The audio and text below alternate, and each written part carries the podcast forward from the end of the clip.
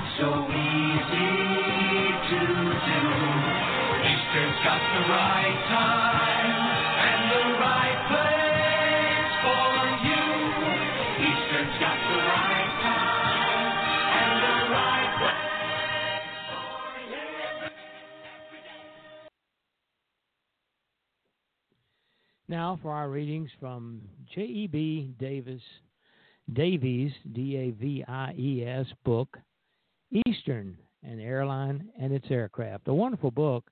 You can buy it online. Just go on your browser and look up our own Amazon.com, and you'll find Eastern, An Airline and Its Aircraft.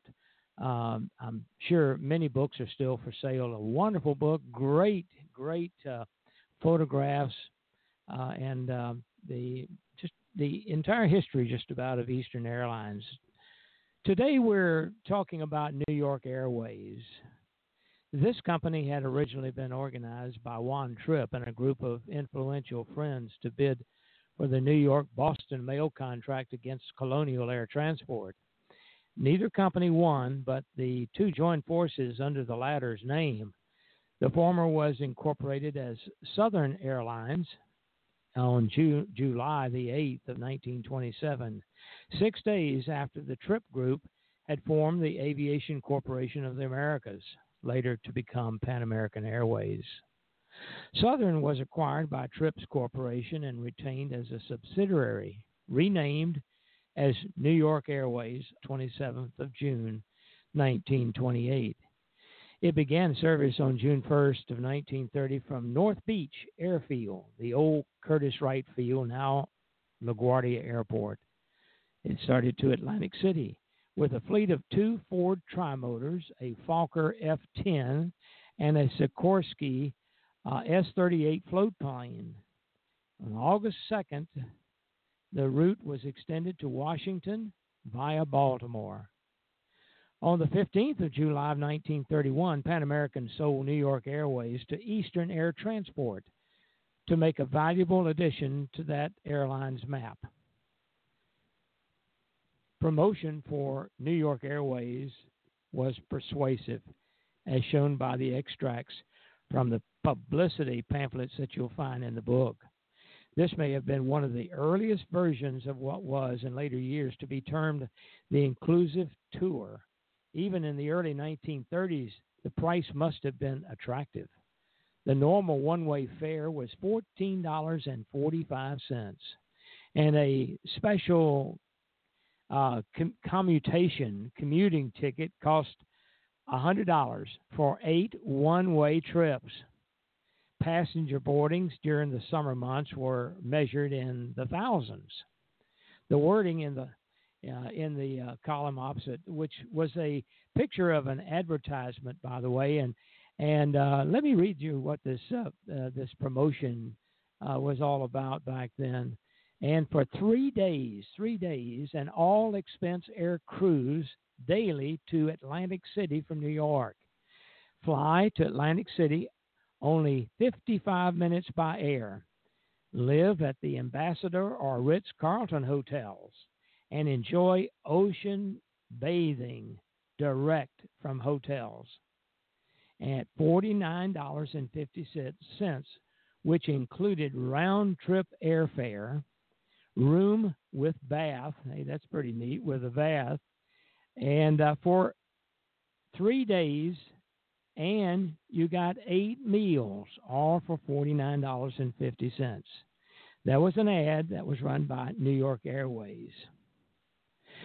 The additional incentives explained were in the effect that you leave the heat and noise of New York in a luxurious multi-motored airliner manned by experienced transport pilots, a radio operator, and a steward. Also, if you just want some real fun, invest in this air cruise to Atlantic City. No other investment you can make today will yield such dividends in health and pleasure. Accommodations was either at the Ambassador, as the ad mentioned, or at the Ritz. Wow, what a deal. Now, let's go over to when General Motors takes control of the airline. General Motors. On 24th of April, 1930, President Herbert Hoover signed into law the McNary-Watres Act, and the face of commercial air transport in the United States underwent a metamorphosis. Here, too, as many as 30 different companies had operated what would now be called regional networks, even commuter systems. Only one, operating from San Francisco to Chicago, could claim to challenge the railroads as an effective alternative. They all aspired to obtain mail contracts. Some of the lucky ones managed to come close to breaking even, and a couple even made money, but most of them went into the red. Those that tried to operate without the mail were doomed from the start, simply because the operating costs and overheads of running an airline were just too high. The aircraft were technically inefficient, operationally unreliable, and too small to offer minimal comfort standards for passengers. Furthermore, most of the small companies were not yet educated into the special organizational requirements for running an airline. With the passing of the Act, mail payments were paid according to the capacity offered, with a formula to encourage or compensate for special circumstances. This replaced the former system of paying by weight carried, which was always a gamble. The new volumetric-based scheme stimulated the introduction of larger aircraft so as to supplement mail payments with passenger revenues, and, as noted, aircraft such as the Fokker F10, the Ford Trimotor, and the Curtiss types soon comprised the fleet rosters of the airlines. There were no longer local mail carriers. The stimulus from the government through the McNary-Watres Act, combined with a new interest, almost enthusiasm, in flying by the general public. This had been caused mainly by the remarkable transatlantic flight by the 25-year-old airmail pilot, Charles Lindbergh, who followed his epic achievement with a goodwill tour around the United States, visiting every one of the 48 states, encouraging local authorities to build airfields, develop air-mindedness, and sponsor airline activity. One result was that the financing of the airlines was no longer a local affair. Big business got into the act. Control of the new larger groups passed to organizations such as the Pennsylvania Railroad and the United Aircraft Corporation, which was Boeing and Pratt & Whitney, and the Aviation Corporation of America, which Clement Keyes was the purchaser of the North American Aviation, and the directors were no longer car dealers or aviators. They were bankers. But even Keyes was not omnipotent. In spite of his grandiose plans and bold initiatives, he overreached himself, even maintaining the survival of his empire by transferring his own investments.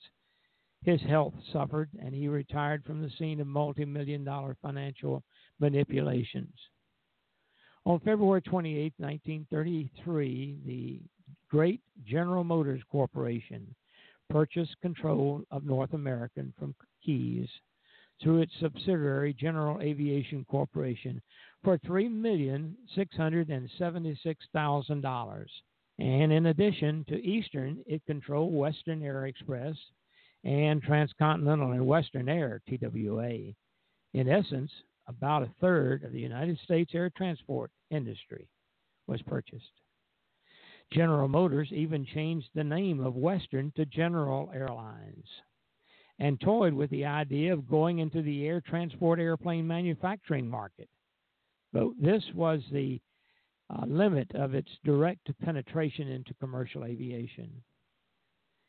When it took over the Eastern flagship, the airplane was the Curtiss T-32, and these had only just gone into service, but their life was short, as two more revolutions were about to take place.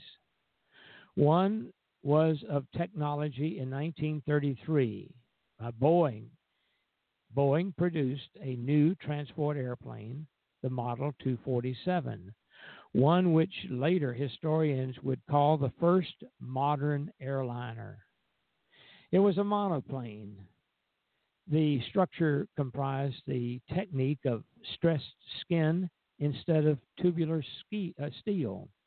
It was aerodynamically clean, and its landing gear was partially retractable.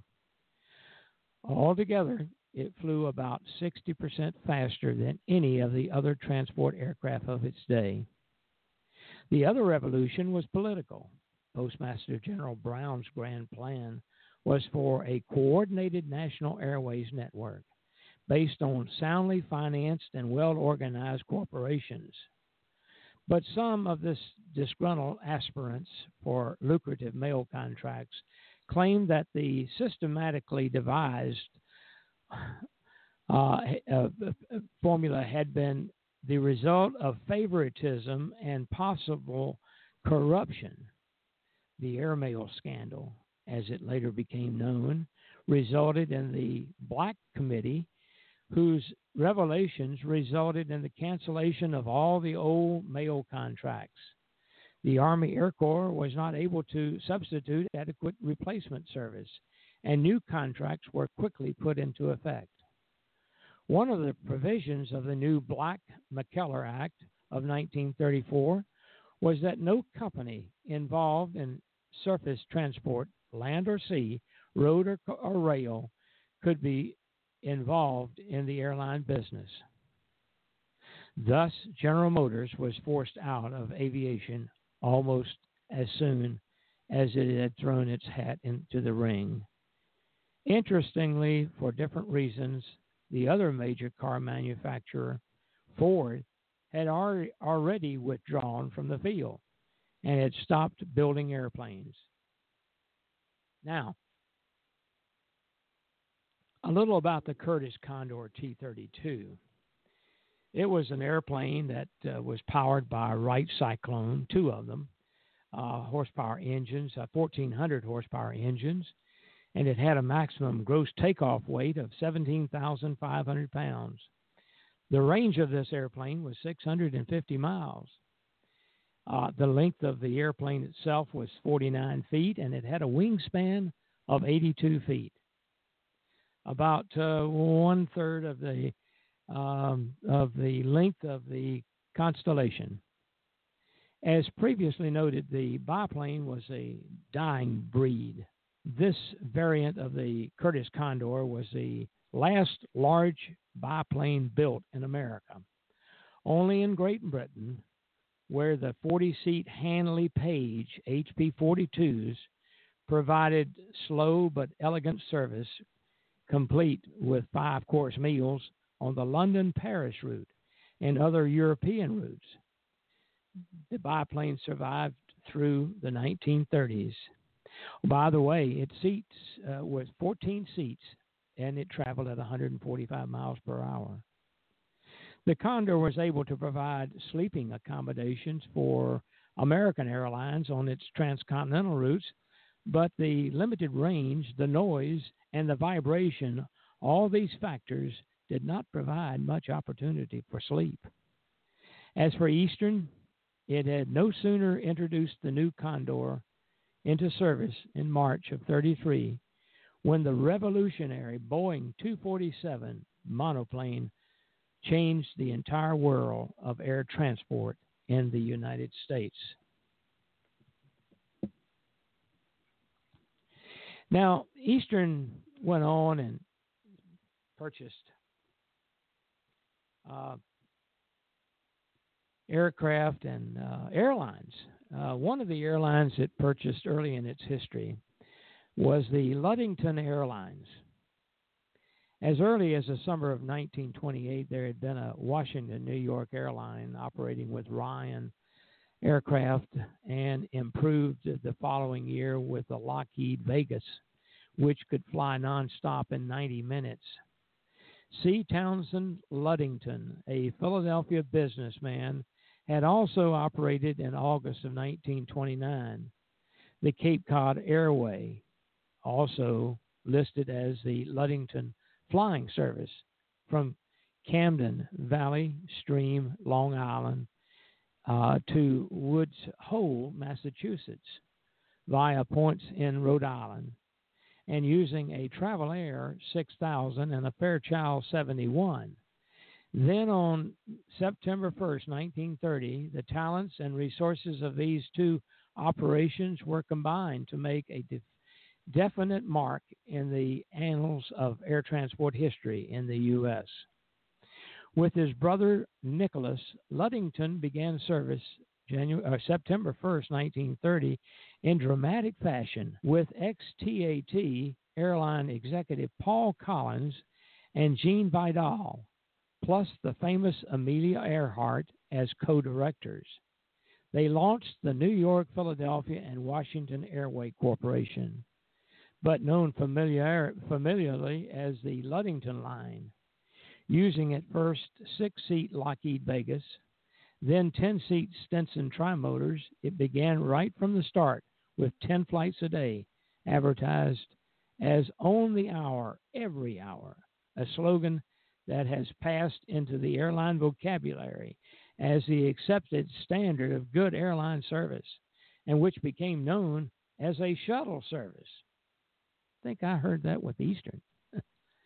The New York-Washington round trip was priced at $23.75, less than the Pullman rail fare by train, and the flying time was less than 2 hours compared to 5 hours by train. Such was its popularity that within a year, it was carrying 60,000 passengers annually, or a quarter of the United States total. And in the first quarter, it made a profit unheard of for a passenger-carrying airline without a mail contract. And there were extensions that were made, and the Ludington pressed hard to obtain a mail contract, but were not pleased when Postmaster General Walter Brown awarded it to Eastern Air Transport. Although the Ludington bid was considerably lower, there were many recriminations, and the affair was highlighted during the airmail scandal investigations in the spring of 1934. But Ludington Airlines, as it had become by December 1932, did not fit into Brown's master plan for the airline industry, and he invoked his privilege of defining who was the responsible bidder. After the initial success, the Ludington were losing money and made a last-minute attempt to qualify by expanding the operation northward to Boston in December of 1932 and southward to Nashville, Tennessee on the 23rd of January of 1933. But it was not to be. So on 15th of February 1933, the company was taken over by Eastern Airlines, Eastern Air Transport, as its Ludington division. Another airplane Eastern used, although there were only 3 of them that were put into operations, was the Stinson SM-6000. It had 10 seats, and it cruised at 110 miles per hour, and it was used by Ludington. It was powered by the Lycoming R680, 645 horsepower. 3 engines, one mounted on the nose and one on each side on the wings. Maximum takeoff gross weight was 8,500 pounds, and it had a max range of 400 miles. The length of the airplane was 63 feet, and it had a wingspan of 60 feet. Ludington began service with the Lockheed Vegas, which were demonstratively faster than the Fords and the Fokkers, that had become the standard equipment for its pioneering airlines of the late 1920s. But the passenger demand was such that, as narrated, was the larger aircraft were needed. The choice was the Stinson SM-6000, one of many models produced by that company. It was not an all-metal aircraft like the Ford, and it was slower than the Vega. It was, however, reasonably comfortable, and for the short distances involved and in the well-developed airline environment of New York, Washington route, the technical requirements were not excessive.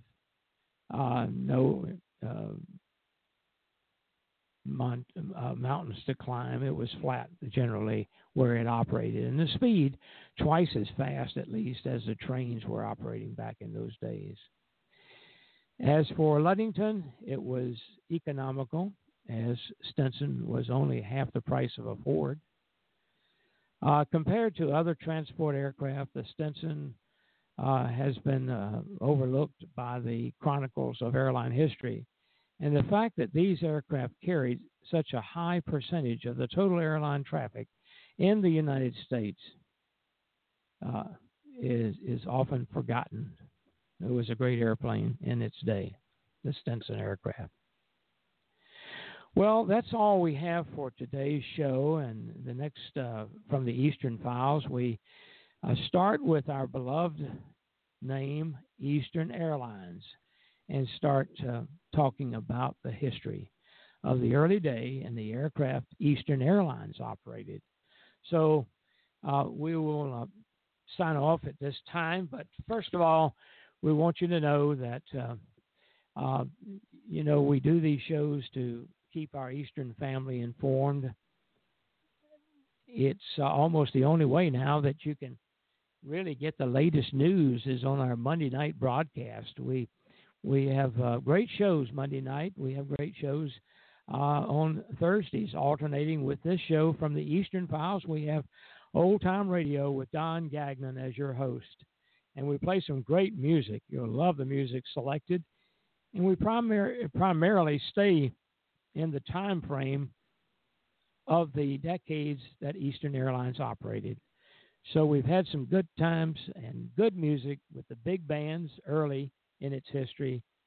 And we've come up with music of the 50s, and now we're doing the 60s and 70s. Some great music that we play on alternating Thursdays. So come with us at 3:30 this time of day that we broadcast Old Time Radio with the music of the decades at Eastern Airlines.